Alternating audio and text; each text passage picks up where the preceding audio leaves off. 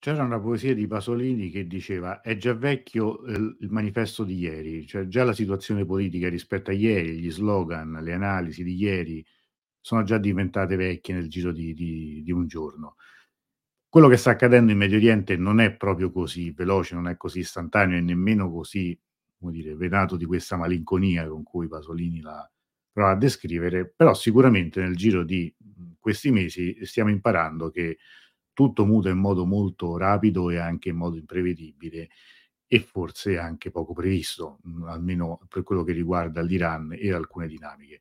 Nelle ultime, mh, ultime settimane, gli ultimi dieci giorni, abbiamo eh, dovuto affrontare anche questo di tema, il tema appunto della, eh, del, di un nuovo scenario per l'Iran che mh, nel giro di pochi giorni aveva compiuto azioni militari in paesi vicini. Tra questi paesi in particolare ha colpito molto il fatto che si fosse aperta una crisi con il Pakistan, e adesso capiremo meglio come mai, perché, in che senso si era aperta, vediamo se nel frattempo si è richiusa, perché le cose, come, come ho premesso, sono veramente molto veloci e in genere rimane a noi che siamo un po' distanti fisicamente da, dall'area, nel migliore dei casi un, un vago senso di sconcerto, in altri poi chi ha la presunzione invece di capire tutto e subito eh, rimane una gran confusione che viene poi trasmessa agli altri, perché effettivamente eh, si sono dette anche cose in modo molto approssimativo e in genere diciamo anche poco corretto. Ma questa sera noi, siccome nella nostra presunzione ci stiamo allargando, siamo soliti collegarci con Teheran, questa sera ci colleghiamo addirittura più lontano, ci colleghiamo con Islamabad. Eh, sono molto contento di, eh, di, come dire, di aver raggiunto l'ospite che tra pochi secondi presenterò. Eh, io lo seguo da tempo su, si chiama Twitter, adesso si chiama X, ma invito anche tutti voi a fare altrettanto, poi vi darò eh, gli estremi, perché eh, è un, una fonte di analisi, anche di, di spunti, anche di altre fonti molto interessanti. Prima saluto gli amici che vedo collegati, che sono già tanti: Andrea, Giuseppe, Antonella, Giuliana, Eh, Faranas, buonasera a tutti, e, e ricordo anche che eh, appunto oggi eh, giovedì eh, abbiamo questa diretta dedicata a questo tema particolare. Domani sera ritornerà come, come tradizione eh, Davoud eh, in collegamento da Teheran, e ripasseremo un po', rivedremo un po' quello che è successo negli ultimi, negli ultimi giorni, anzi dalle ultime due settimane, visto che con Davoud non ci colleghiamo da un paio di settimane. Io, senza perdere altro tempo, do il benvenuto a Roberto Neccia. Buonasera Roberto. Buonasera, buonasera a tutti, buonasera Antonello, buonasera a tutti gli ascoltatori. Allora Roberto, noi adesso tu ti, ti presenterai. Innanzitutto la domanda oh. che viene, che, che bisogna fare subito è: da quanto tempo e cosa ci fai a Islamabad? Grazie, allora Antonello, io sono qua, eh, la mia funzione ufficiale a Islamabad è quella di vice capo missione dell'ambasciata italiana a Islamabad. Sono qui da tre anni e quindi dovrò restare qui all'incirca un altro anno. Eh, dopodiché termina il mio mandato ufficiale. E però tu mh, provieni da un'esperienza eh, diciamo di, di più anni a Teheran. Sì, Antonello, io diciamo devo dire che ho, accanto alla mia funzione diciamo ufficiale di rappresentante governativo, eh, nelle cui vesti ho servito a Teheran tra il duemilaotto e il duemiladodici, Eh, poi qui anche eh, io sono è una dozzina di anni che svolgo un'attività diciamo all'atere eh, mm-hmm. che per me è molto importante, che è quella di analista ricercatore sui temi legati all'Iran e a questa regione, quindi Iran, eh, Golfo Persico, ma anche a quella che viene chiamata Afaq, Afghanistan, Pakistan. Quindi sono tra l'altro venuto qui eh, con questo interesse scientifico eh, che, che, che mi aiuta ovviamente nelle mie, nelle mie ricerche. Però sono una dozzina di anni che lavoro sull'Iran e tutto quello che riguarda la proiezione iraniana nella regione. Tra l'altro, questo è un piccolo particolare, però da sottolineare anche per ringraziarti, che adesso da te è quasi l'una di notte, quindi, come dire, ci stai, ci stai venendo incontro, con, sei stato molto gentile in questo senso, però per ricordarlo anche ai nostri amici, che per noi sono le nove, ma insomma da quelle parti volentieri, un pochino più tardi. Volentieri, volentieri, volevo fare solo, eh, innanzitutto, volevo, oltre che salutare gli ascoltatori, volevo fare i complimenti a te Antonello, al canale che io seguo da, da tanti anni, e devo dire che contribuisce in maniera significativa a colmare quello che secondo me è un gap eh, informativo notevole in Italia per quanto riguarda appunto gli aspetti di, di questa regione, per cui io penso che sia una bella isola felice che merita di essere promossa. Beh, ti ringrazio, no? Ringrazio davvero, anche perché appunto io, anche la prima volta poi noi che ci parliamo, questo per dirlo, per i nostri, sì, sì. Ci siamo parlati ieri mattina per, per pochi minuti, ma in realtà eh, ci seguiamo a vicenda, io seguivo e devo dire che questi giorni ho seguito in modo particolare per quello che sta accadendo. C'era una precisazione che tu volevi fare, diciamo, all'inizio? Sì, no? sì, sì, certo. Eh, volevo appunto, prima di, di, di entrare un po' nel merito di queste questioni, ci tenevo a fare un disclaimer che per noi funzionari è importante. Io questa sera appunto parlerò nelle mie vesti di analista ricercatore e non come funzionario governativo. Ovviamente le due cose sono molto distinte e tutto quello che andrò a dire è il frutto esclusivo delle mie ricerche, del mio pensiero, del mio assessment, diciamo così, e non ha nulla a che vedere con l'istituzione che rappresento qui. Bene, questo insomma l'abbiamo chiarito subito, quindi possiamo adesso un po' entrare nel vivo della questione, anche perché tu pochi giorni fa hai rilasciato una, delle dichiarazioni a una, una testata online anglosassone eh, in cui sei entrato nel dettaglio, perché ti veniva chiesto, diciamo, come la politica interna iraniana eh, influiva e se influiva in qualche modo con quello che è successo. Adesso ricapitoliamo un momento cosa è successo nel, negli ultimi dieci giorni tra Iran e Pakistan. Sì, eh, Antonello, è stata c'è stata una quella che qui quella che è stata definita come una, una crisi, diciamo, missilistica, che poi si è tramutata in una crisi diplomatica eh, dai contorni in realtà misteriosi, come andremo a, diciamo, a discutere successivamente. Eh, tutto è nato mh, praticamente qualche giorno fa, quando praticamente a sorpresa eh, è stata diramata a Teheran la notizia di un attacco missilistico all'interno della provincia pakistana del Baluchistan.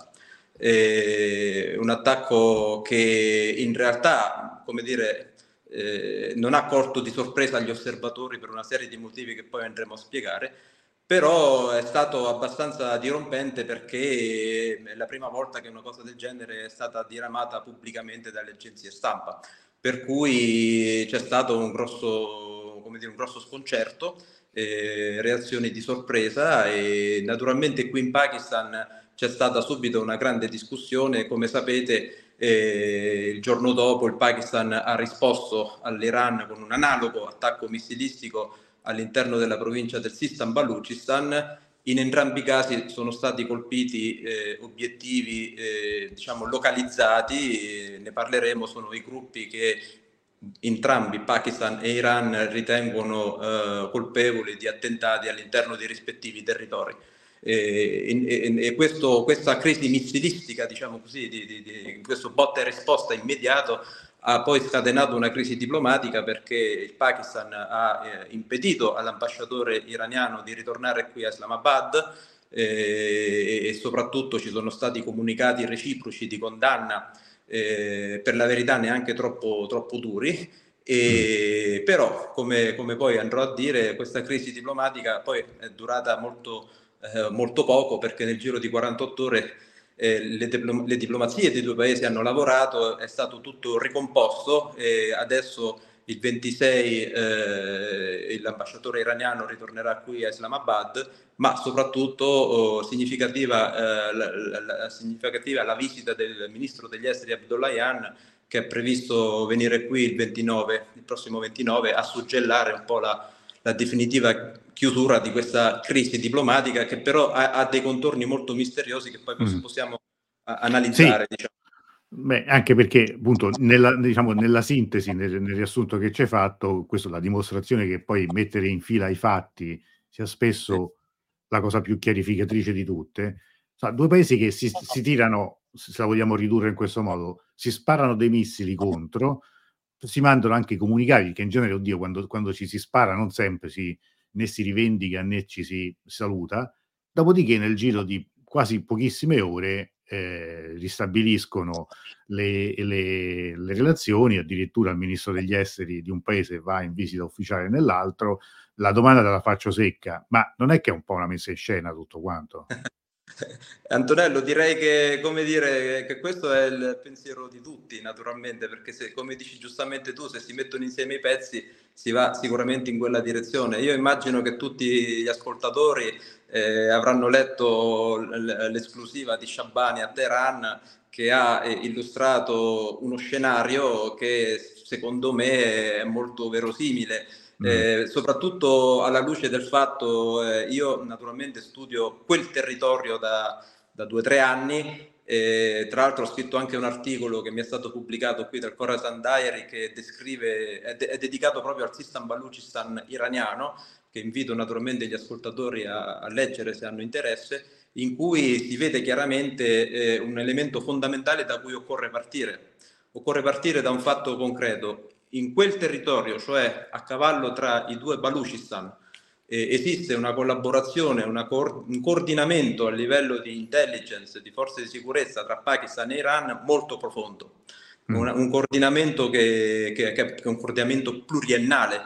I due paesi hanno quotidianamente scambi informativi sui reciproci obiettivi, perché questi due gruppi naturalmente operano a cavallo eh, tra, tra queste due province, e si muovono costantemente avanti e indietro, e esiste uno scambio informativo quotidiano acca ventiquattro tra i due paesi, per cui l'idea, questo lo dico come dire apertamente, l'idea che l'Iran possa svegliarsi la mattina e lanciare dei missili all'insaputa del Pakistan, parliamo di un paese che ha circa centocinquanta testate nucleari, potete immaginare eh, il gamble che, che, certo. che si va a realizzare una, una roba del genere. E soprattutto poi, se si analizzano anche i fatti successivi, per esempio è noto che l'Iran non ha, quando il Pakistan ha inviato i propri missili, è noto che l'Iran non ha attivato le difese contraeree, è noto che, che diciamo alla fine i missili hanno colpito obiettivi non significativi in entrambi i casi, e soprattutto, eh, soprattutto c'è stato un problema di eh, opinione pubblica, perché naturalmente rendere pubblico pubblici questi attacchi ha creato un grosso imbarazzo qui a Islamabad. Tenete conto che qui in Pakistan ci sono le elezioni l'otto febbraio e, e i due paesi si trovano tra l'altro in una situazione simmetrica, perché esatto. Abbiamo le elezioni iraniane il primo marzo e anche qui l'otto febbraio si vota, sono elezioni molto delicate, quindi voi capite il peso delle rispettive opinioni pubbliche eh, in questa materia. Chiaro che eh, io concordo con insomma quello che poi ha riportato Shabani.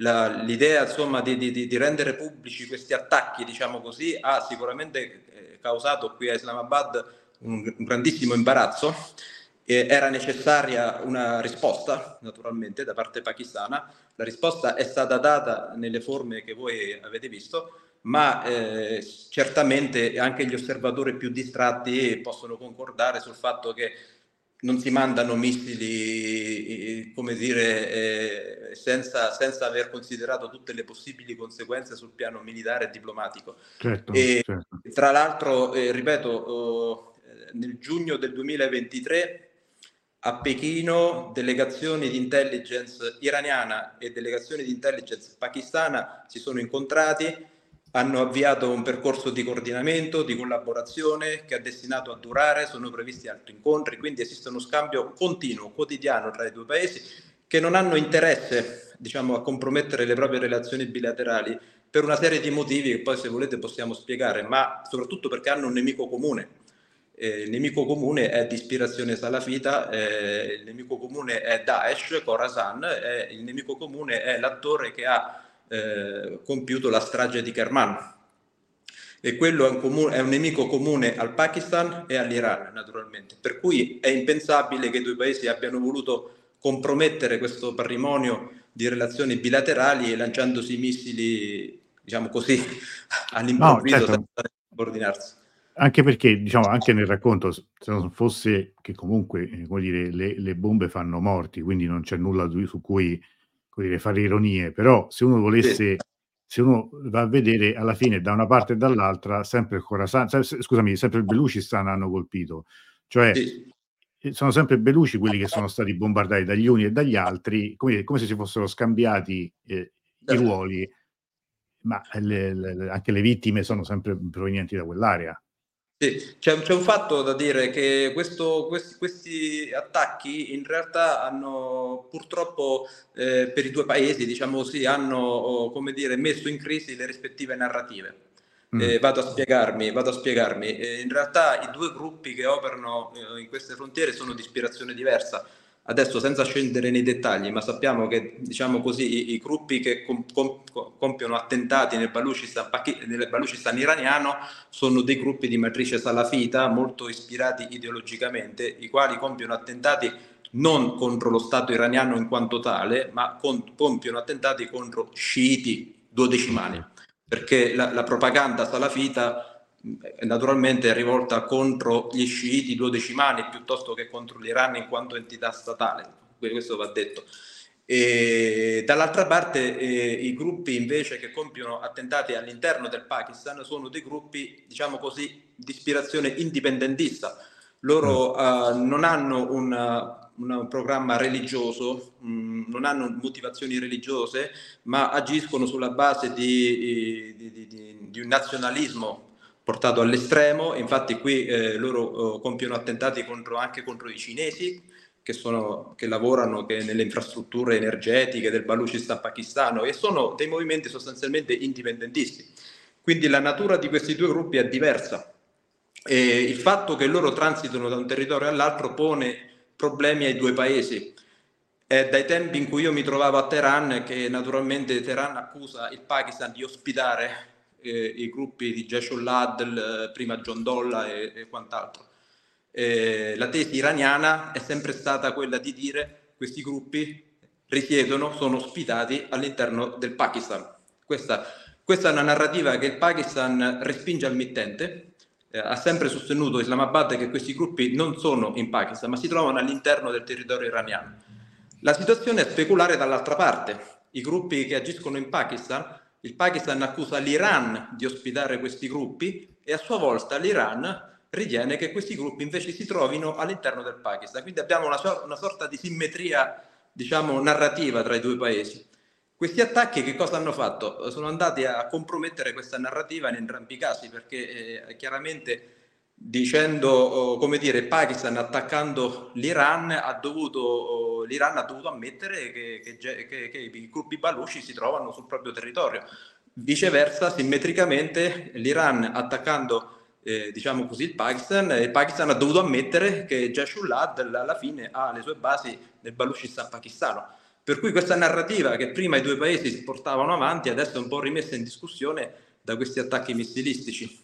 E, e, e cioè, ed è una cosa, eh, voglio dire, una, ed è stato un fenomeno localizzato, perché ho visto molti analisti che hanno, hanno messo in comune, hanno messo insieme questo attentato eh, insieme a quel, ai missili lanciati su Erbil, sulla Siria, e hanno fatto tutto un calderone dicendo: ecco, l'Iran si mette a lanciare i missili per mostrare la propria potenza. Diciamo che eh, questa crisi missilistica con il Pakistan non ha nulla a che vedere con la parte, diciamo così, arabia, eh, occidentale, diciamo sul fronte, sul fronte occidentale, potremmo dire. Esatto, esatto, esatto. Allora, in que- questo proposito hai, hai praticamente anticipato una domanda qui del nostro amico su Instagram, che, che chiedeva, Devrim, eh, leggo: non può essere anche un messaggio dell'Iran all'Occidente? Contemporaneamente hanno lanciato su Iraq e Siria a guisa di monito, non sta scritto da nessuna parte che l'Iran non lanci missili pure lui. Di fatto è già no, risposto. Certo. No, certo, eh, diciamo che, eh, diciamo che dal, dal punto di vista dell'opinione pubblica iraniana all'interno dell'Iran, e forse anche in vista le, delle elezioni del mm. primo marzo, ci sta. Che, che, che, che, che come dire che il cerchio di potere, diciamo, a Teheran possa pensare: vabbè, andiamo a lanciare missili a destra e a sinistra, facciamo vedere quanto siamo forti. C'è, c'è questa ipotesi, no, mediatica, diciamo così. Però sul terreno poi le cose sono in maniera diversa, perché come abbiamo detto sul versante, diciamo, orientale, che è questo qui a cavallo tra i due Baluchistan, la situazione è fortemente localizzata, c'è una crisi localizzata perché operano questi gruppi salafiti che, come abbiamo visto, poi alla fine Eh, entrano nel territorio iraniano, compiono attentati, anche attentati terribili, naturalmente sono in provenienza dell'Afghanistan e quant'altro, ma sono gruppi salafiti E questa situazione non ha, ripeto, nulla a che vedere strategicamente con lo scenario iracheno e siriano, ovviamente. Sì, capisco che è un sé piuttosto grande, ma se mettiamo da parte eh, la questione del Baluchistan, i rapporti, cioè dal Pakistan, no, tu hai vissuto, quindi hai visto anche a lungo, conosci bene il punto di vista iraniano verso il Pakistan. Dal punto di vista pakistano invece l'Iran, mh, per tutto il resto, cioè quindi diciamo dalla questione nucleare, la questione delle sanzioni, la questione dei rapporti con l'Arabia Saudita, eh, adesso crisi in Medio Oriente, quindi eh, Gaza e eh, conflitto a distanza con Israele, come, come è vista Teheran? Cioè il Pakistan, l'opinione pubblica e le autorità come guardano all'Iran? Certo, allora Antonello, una cosa è poco conosciuto in Occidente, ma tenete presente che eh, il Pakistan è un paese di duecentocinquanta milioni di abitanti. Eh, di questi duecentocinquanta milioni di abitanti si stima che in un range, ci sono varie cifre, vari assessment, io tra l'altro sto, sto studiando questi fenomeni, sto pubblicando anche un libro su questa situazione del, dei rapporti tra Iran e Pakistan, eh, di cui poi ovviamente vi terrò informati. Ma certo. un, un range che va naturalmente da, diciamo così, dal quindici al venti per cento, con punte anche del trentatré per cento, perché dipende poi dagli interlocutori. Eh, possiamo dire che un, un, un venti per cento di questi duecentocinquanta milioni sono sciiti duodecimani. E se diamo per buona l'ipotesi che io ho trovato qui, mi hanno detto che un buon trentatré per cento de, della popolazione pakistana è sciita duodecimana. Vuol dire, facendo un po' di matematica, che ottantadue milioni di pakistani sono sciiti duodecimani. Praticamente è un altro Iran all'interno del Pakistan.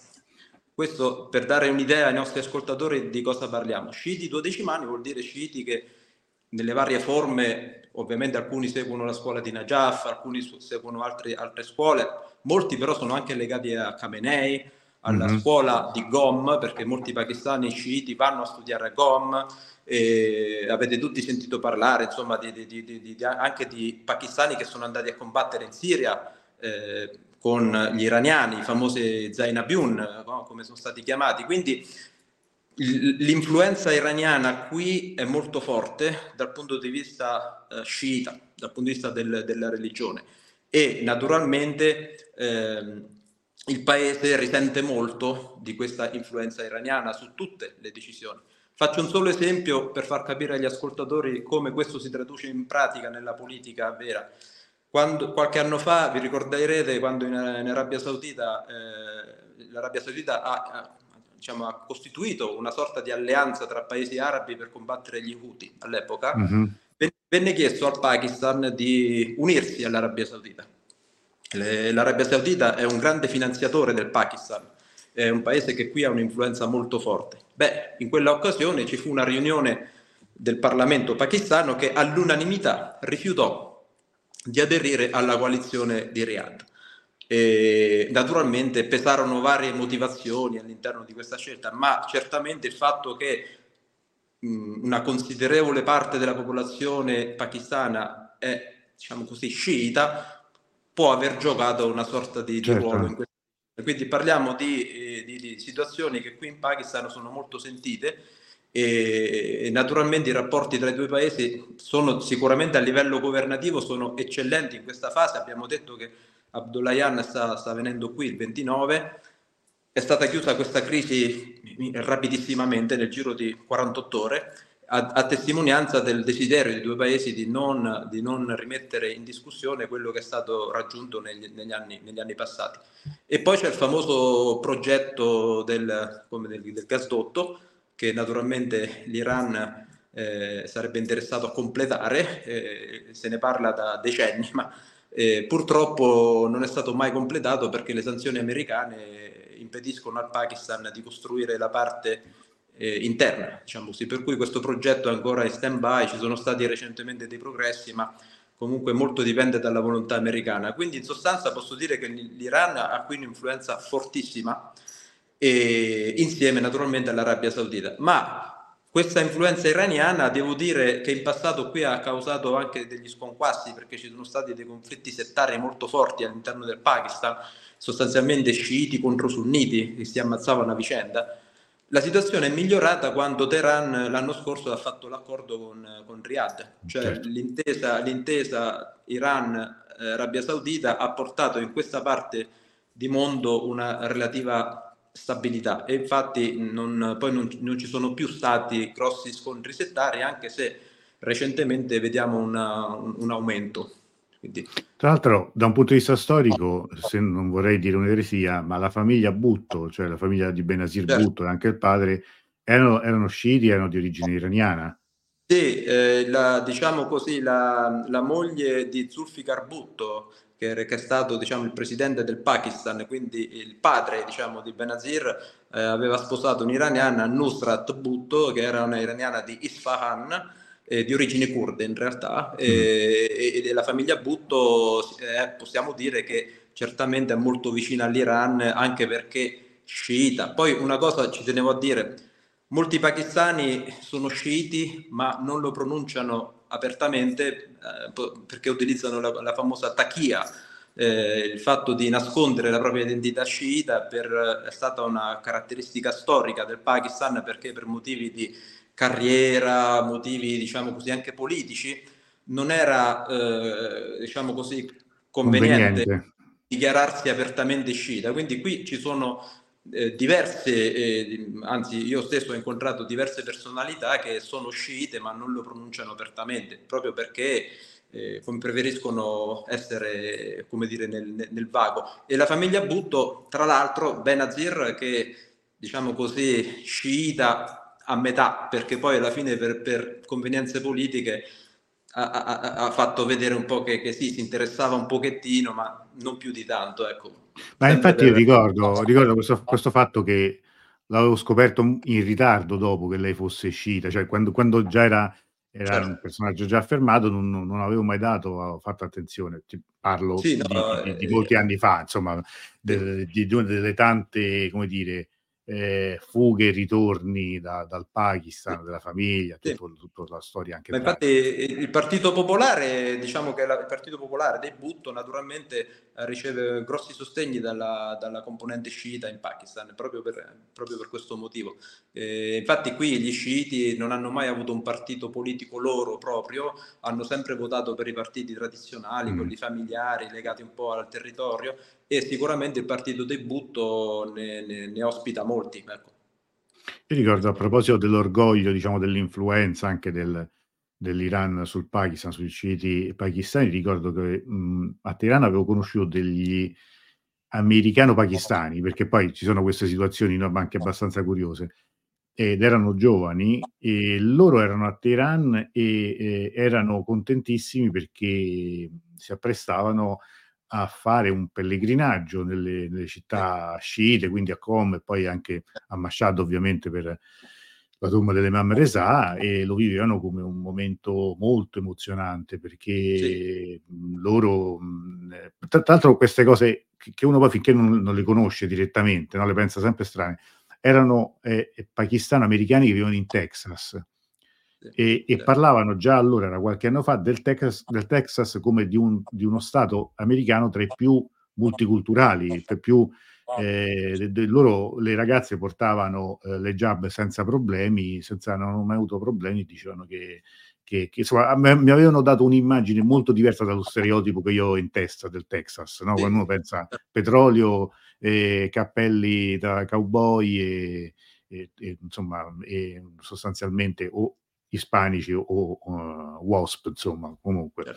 Infatti lo, lo sciita pakistano deve fare naturalmente questo giro religioso, questo tour religioso che prevede appunto la visita di Mashhad, Qom, poi in Iraq e quant'altro. Ma una cosa importante che vorrei dire per gli ascoltatori, che anche questa poco conosciuta in Occidente, eh, voi avete presente la scuola di Najaf, naturalmente, sì. la scuola sciita di Najaf, eh, avete presente il ruolo importante di Sistani come guida spirituale del mondo sciita, però tenete presente che Sistani adesso credo che abbia novantadue anni, se non ricordo male, mm. eh, noi, noi tutti gli, gli auguriamo lunga vita, però si pone sicuramente il problema della successione.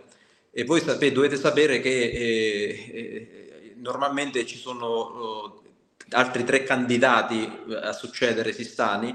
Eh, l'anno scorso uno dei tre eh, è deceduto, Mohammad Sahed al-Hakim, che era un esponente della famiglia degli al-Hakim, famosa famiglia araba, diciamo così, e, e quindi gli al-Hakim hanno perso il loro candidato e i restanti due candidati sono in qualche modo pakistani. Mm. Questo ci tenevo a dirlo perché eh, Bashir al-Najafi, che è il numero due dei Sistani, eh, è originario di Lahore, eh, pur essendo nato da una famiglia in India, poi si è trasferito a Lahore, vive a Najaf, ma Bashir al-Najafi, che ripeto è il numero due dei Sistani, è pakistano.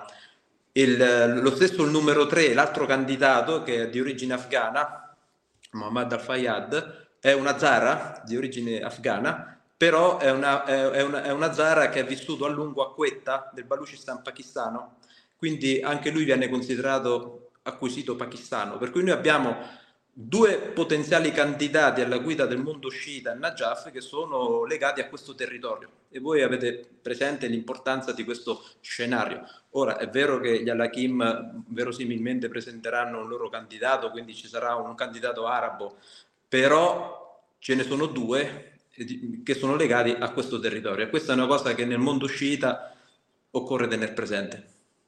E colpisce, da quello che tu dici, un'assenza, cioè l'assenza di, di candidati iraniani. Ecco, perché, sì, certo, perché questo... Sistani, eh, Sistani invece ricordiamo che è nato in Iran.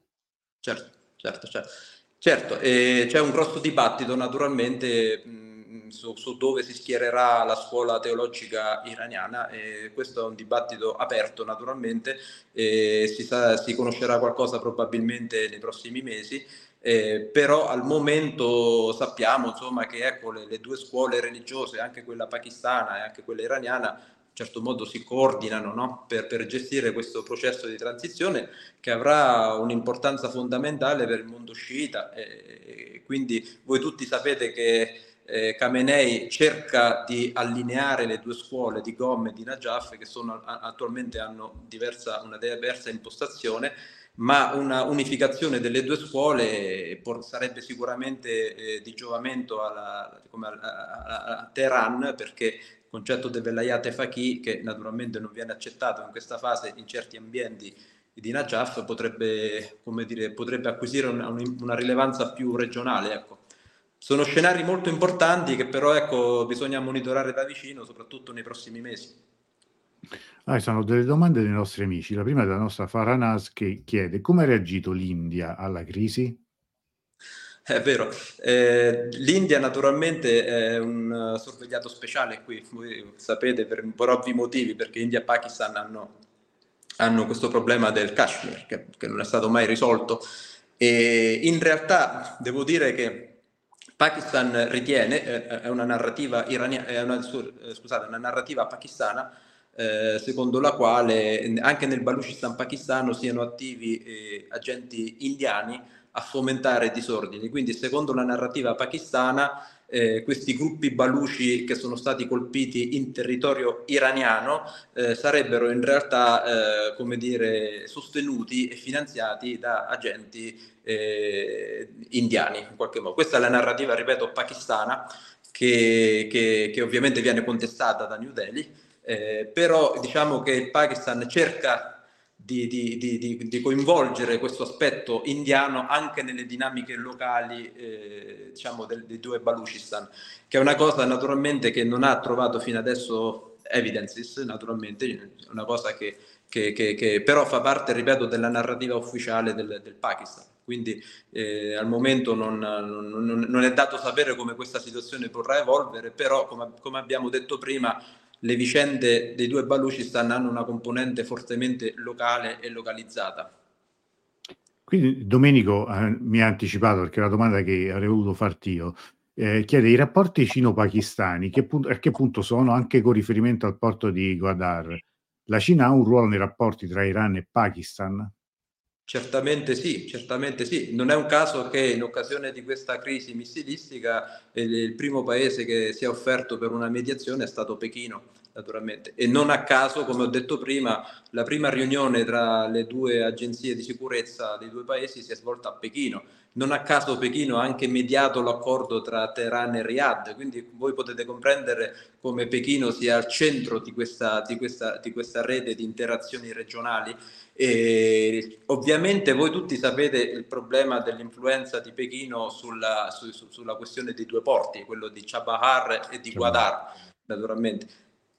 Va detto anche che da parte iraniana si è sempre detto che il porto di Chabahar, anche se diciamo, costruito da, da, dagli indiani, eh, in realtà non per questo è, è, è chiuso alla collaborazione pakistana, anzi ci sono dichiarazioni dell'allora ministro degli esteri Zarif eh, che, che sono dichiarazioni di, di inclusività. Gli iraniani hanno sempre aperto a una partecipazione anche pakistana al porto di Gwadar, ci sono dichiarazioni anche recenti, anche di questi giorni.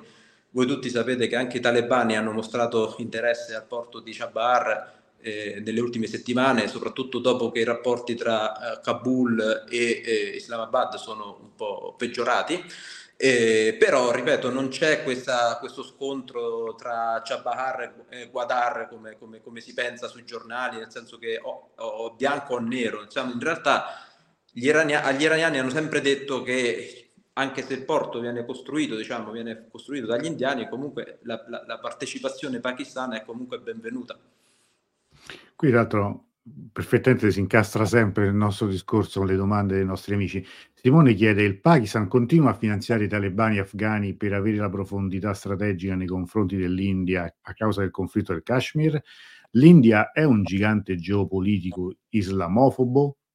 Domanda più no, complessa. Allora, sì, il concetto della, della profondità strategica ha una valenza meramente storica ormai, perché mm. risale eh, diciamo alla metà degli anni novanta, quando il Pakistan ha in certo modo sostenuto l'ascesa dei talebani, eh, che, che poi hanno, come dire, preso il potere nel novantasei. Ed, ed, ed è stato in quel periodo in cui il Pakistan ha parlato della famosa profondità strategica. In realtà all'epoca i pakistani, quando parlavano di profondità strategica, intendevano non solo l'Afghanistan ma anche l'Iran. L'Iran era incluso in questo concetto della profondità strategica, e solo che quello è un retaggio ormai storico, perché la situazione attuale è completamente diversa. Eh, il Pakistan sta avendo seri problemi con i talebani in questi ultimi mesi, eh, c'è stata addirittura una vera e propria crisi eh, tra i due paesi, soprattutto legata a, a, alla frontiera tra l'Afghanistan e il Pakistan, che è una frontiera che diciamo, oh, eh, a Kabul non ha mai riconosciuto. Eh, gli pakistani speravano che con i talebani al potere finalmente questa frontiera potesse essere riconosciuta, la famosa linea Durand, e invece poi hanno scoperto che i talebani hanno avuto nei, nei, nei confronti di questa frontiera lo stesso atteggiamento che aveva il governo repubblicano, per cui c'è stata questa sorpresa negativa. Hanno sostenuto i talebani per tanti anni e per ritrovarsi poi alla fine nella stessa situazione in cui si trovavano precedentemente. Qui c'è stata una vera e propria seria crisi in queste ultime settimane, e infatti i talebani si sono spostati più su Teheran in queste ultime settimane proprio a causa di questa crisi. E quando i pakistani se ne sono accorti, hanno cercato di, eh, come dire, di, di mettere i cocci insieme, e adesso le cose sono leggermente migliorate. Certo che comunque è, è sempre tutto molto veramente dinamico e in cambiamento.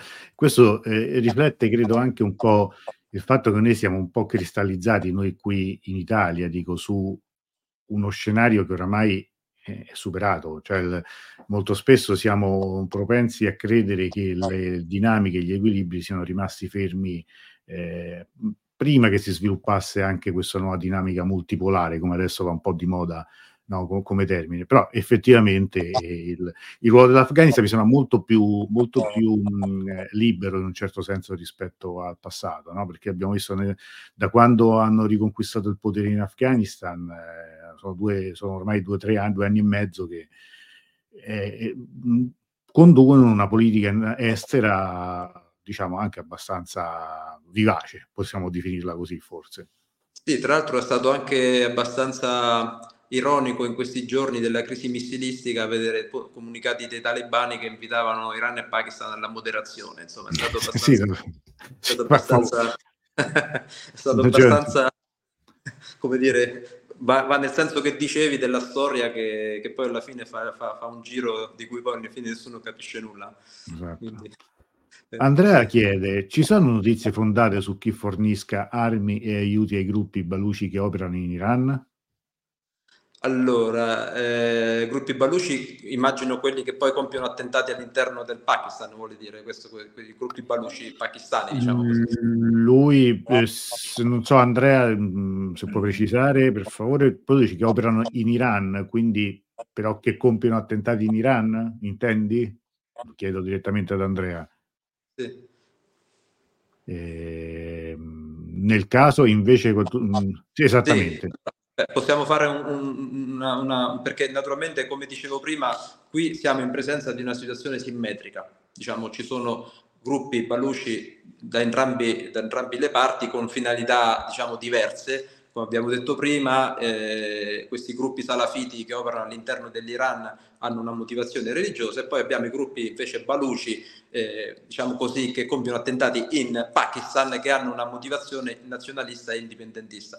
Il, la fornitura delle armi, allora ci sono anche qui narrative eh, ovviamente opposte dai due paesi. Allora voi sapete bene che Teheran accusa Stati Uniti e Israele di essere i sostenitori di, di questi gruppi salafiti, eh, Jaish ul-Adl e quant'altro.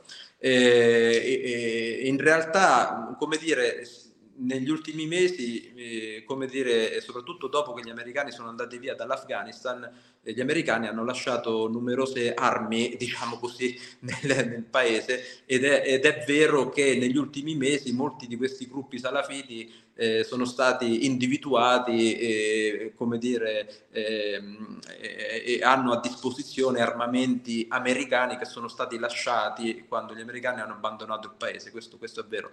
Però gli iraniani ritengono che Stati Uniti e Israele siano lì a finanziare e a supportare, anche dal punto di vista logistico, questi gruppi.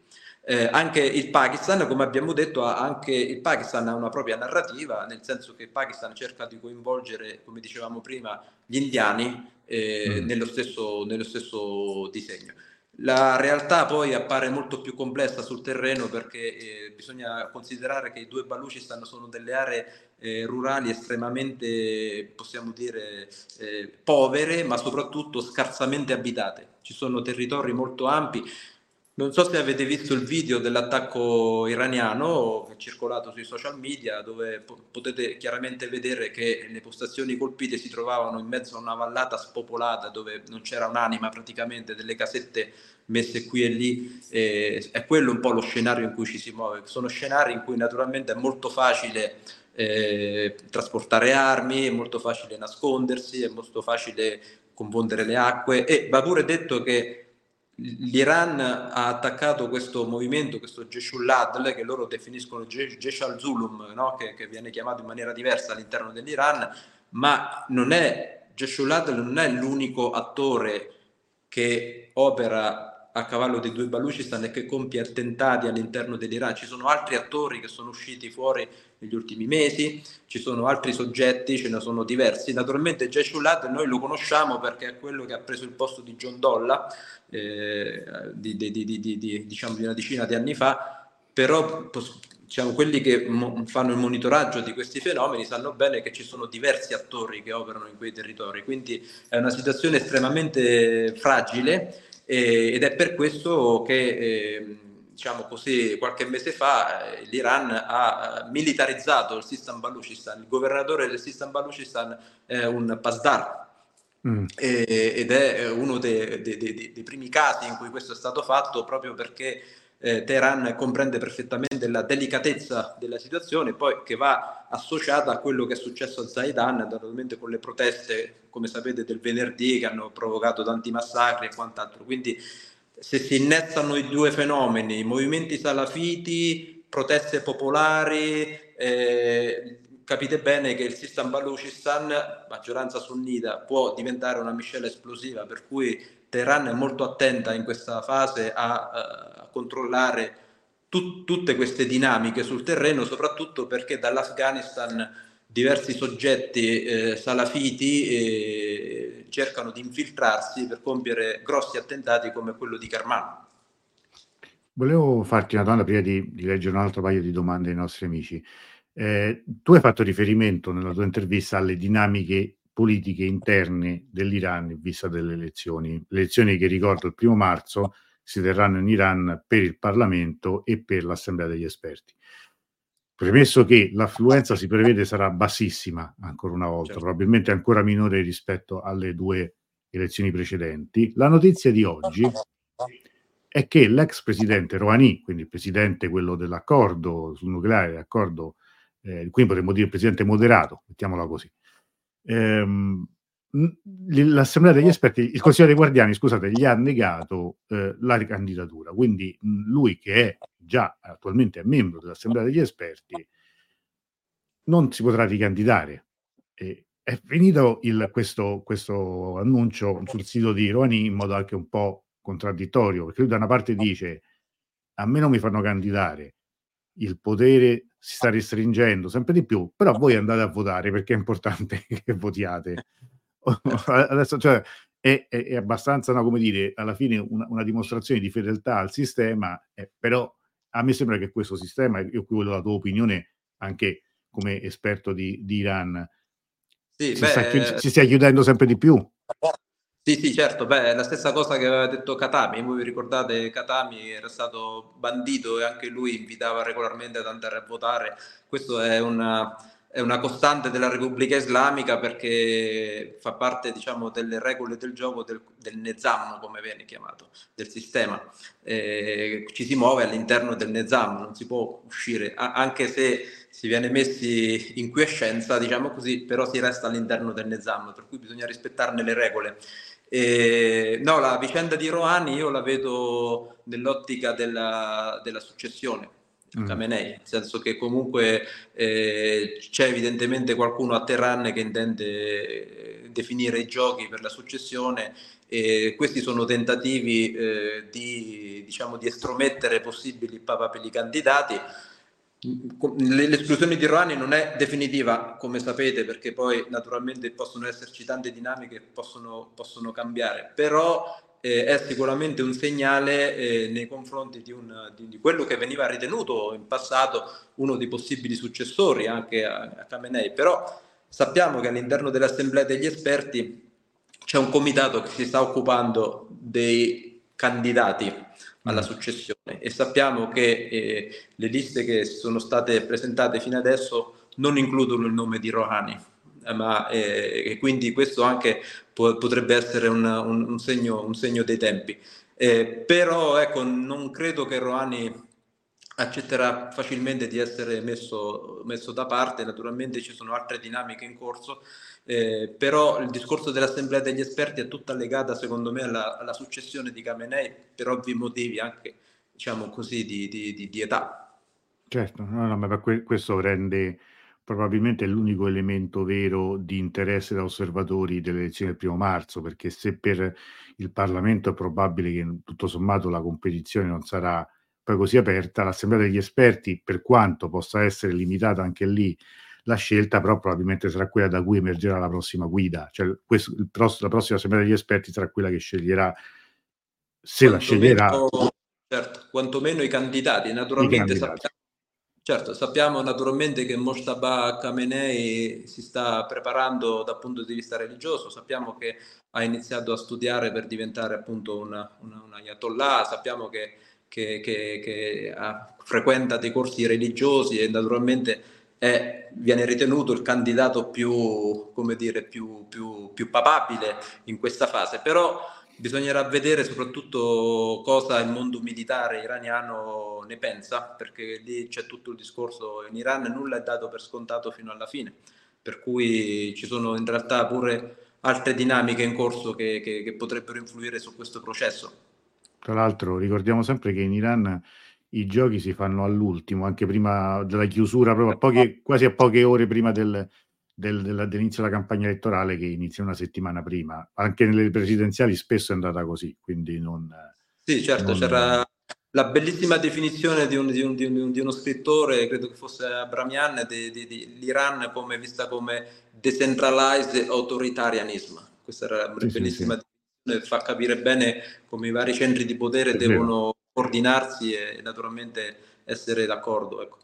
E spesso anche duplicati i centri di potere, proprio perché quando è stato ideato evitare che poi fosse soltanto una parte, no, a comandare, il che complica, complica il tutto e che non è, non è poi affatto garanzia di, come dire, di... Sì, ma infatti io, la, la prima cosa che uno trova quando spende qualche periodo a Teheran scopre che quella che viene chiamata la Repubblica dei Mullah, diciamo così, il regime dei Mullah, sì. E in realtà i mullah hanno ormai poco a che fare, perché se uno guarda la, la composizione del Majlis vede che di mullah ce ne sono pochissimi, e i mullah hanno, avevano un ruolo, diciamo così, in passato, ma oggi naturalmente i membri del Parlamento sono tutti eh, ex Pasdaran, eh, sono tutti militari, e quindi anche la definizione di regime dei mullah appare... No, è, è, è, è una...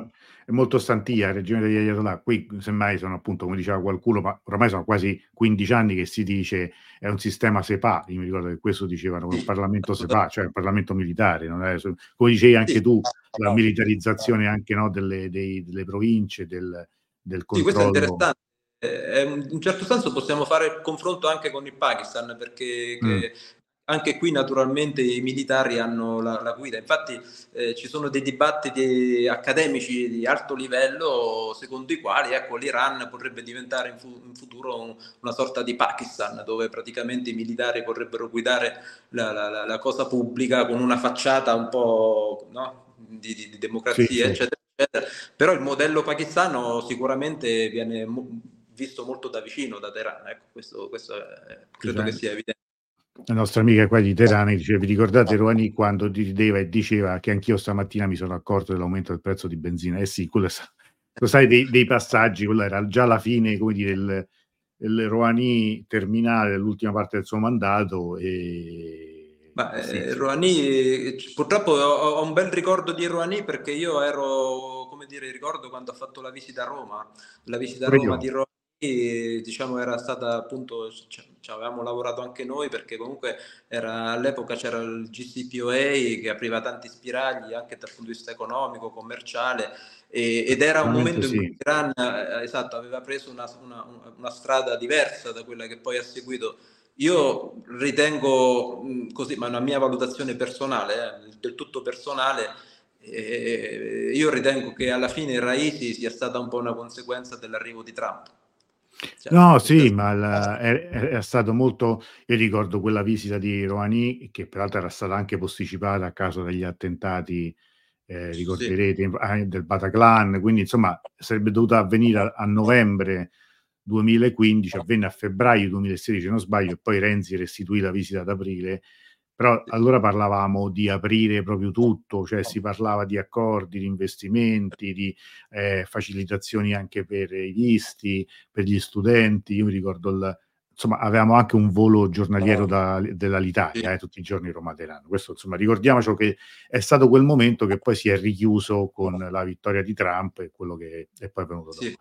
Eh, siamo quasi in chiusura, c'erano ancora un, un, um, due domande. Domenico che chiede, che chiede quali sono i rapporti attuali tra il governo pakistano e le aree tribali, anche nell'ottica dei rapporti con l'emirato afghano. Allora, le aree tribali in realtà, in realtà non esistono più, perché immagino che l'ascoltatore si riferisca alle ex Fata. Sono queste, queste province del nord del Pakistan al confine con l'Afghanistan, dove eh, vigeva un regime particolare, venivano chiamate aree tribali proprio perché c'era un regime diverso da quello statuale, diciamo così. Mm. In realtà pochi anni fa, nel duemiladiciassette, queste aree tribali sono state, come dire, fuse con la, con la grande regione federale del K P qui, per cui è stato fatto questo, questo esperimento di, di fondere le aree tribali con la regione del K P, per cui oggi di fatto non esistono più aree tribali in quanto tale, però restano aree particolarmente eh, come dire, delicate e sensibili, perché ci sono tutta una serie di soggetti anche lì molto, molto, molto radicalizzati che, che, che pongono problemi sia al Pakistan che all'Afghanistan. Avete sentito parlare sicuramente de, anche lì, il territorio dove sono nati gli Haqqani, per esempio, dove si sono sviluppati i gruppi, diciamo così, eh, qaedisti in passato, eh, la, una, una, di, una delle aree più delicate del paese. Oggi, eh, diciamo così, eh, Pakistan e Afghanistan hanno interesse a, come dire, a, a favorire uno sviluppo di queste aree per, proprio per contrastare il radicalismo. Però in realtà non, è, non ci sono grandi successi, perché comunque lì c'è, c'è, c'è un'area ancora molto delicata e sensibile. Tra l'altro aggiungo una piccola curiosità, magari gli ascoltatori interessati possono, potranno approfondire se vorranno. In quelle aree eh, noi siamo abituati a pensare che i Pashtun sono tutti sunniti, no?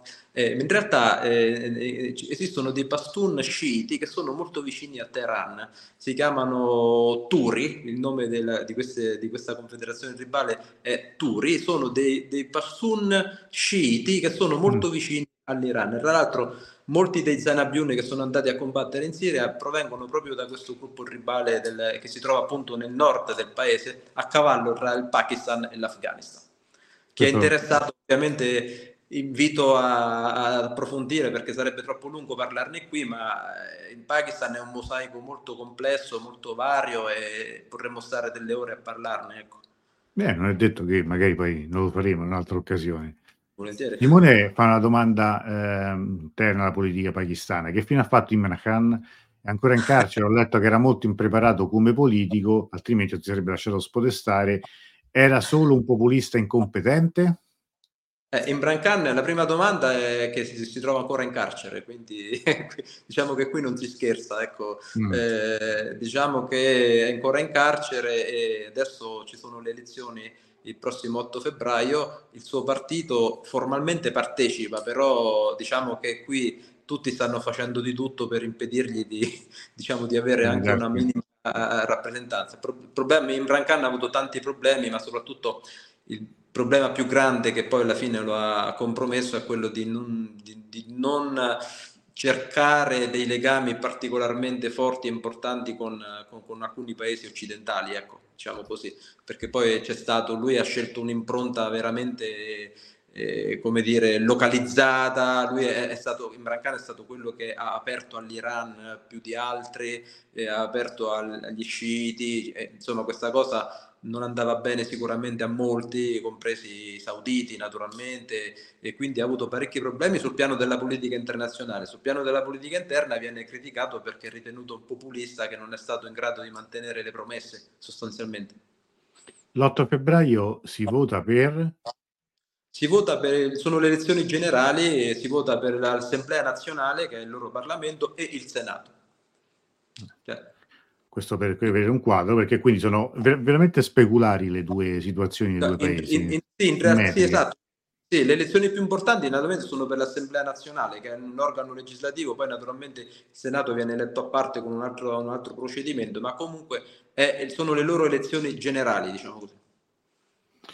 Eh, ultime, ultime domande, abbiamo, diciamo, altri tre minuti, dai, se avete qualche domanda, così magari possiamo anche salutare Roberto, ma anche dai il giusto, insomma, eh, tempo per riposare un po'.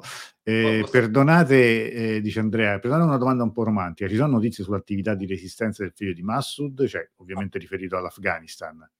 Eh, resistenza di, di chi, scusate? Del figlio di Massoud, del, di ah, Massoud. Ah, sì, sì, ah, sì, sì, sì, certo, certo. Ma il eh, figlio di Massoud, come sapete, è molto, si trova spesso in Francia, naturalmente, frequenta mm. molto la Francia. I francesi, come dire, lo, lo, come dire, lo, lo considerano un po' un, un, grosso, un grosso attore nello scenario afghano.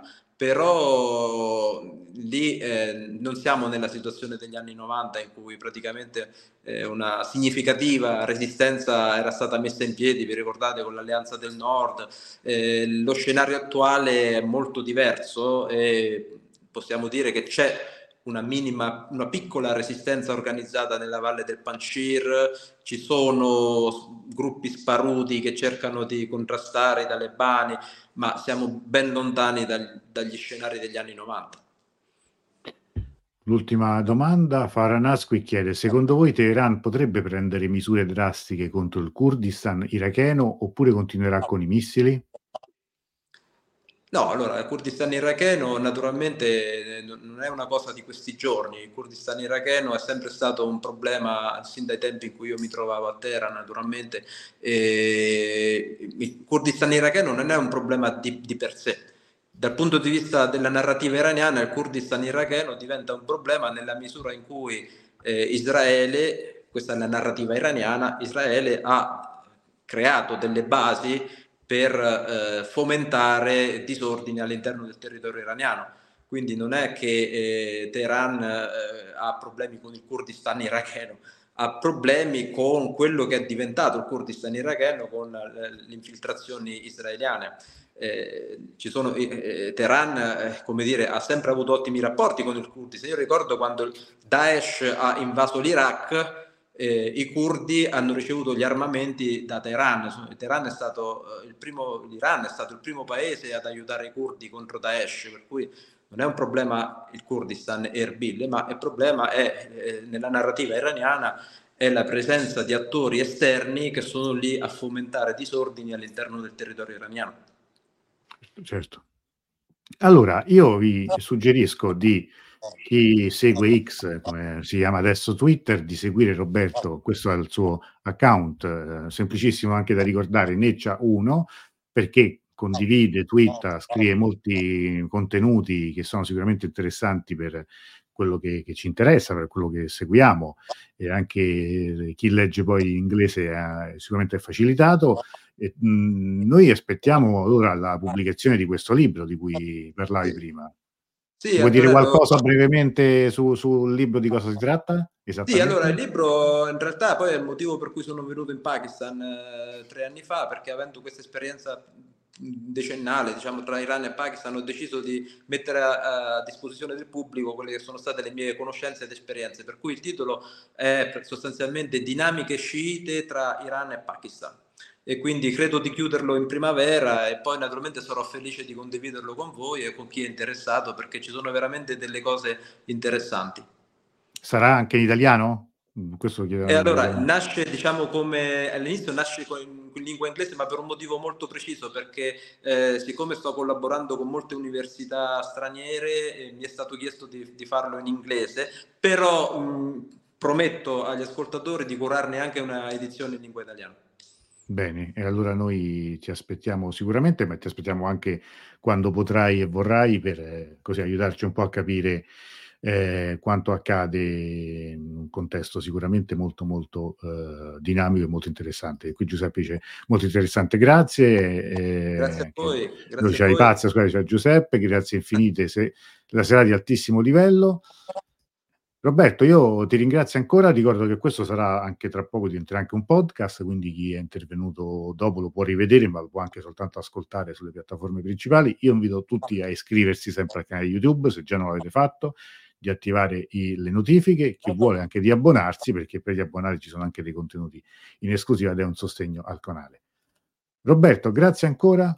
Veramente. Grazie a voi, un abbraccio e ancora grazie per quello che fai, insomma, per divulgare queste conoscenze in Italia di cui c'è molto bisogno.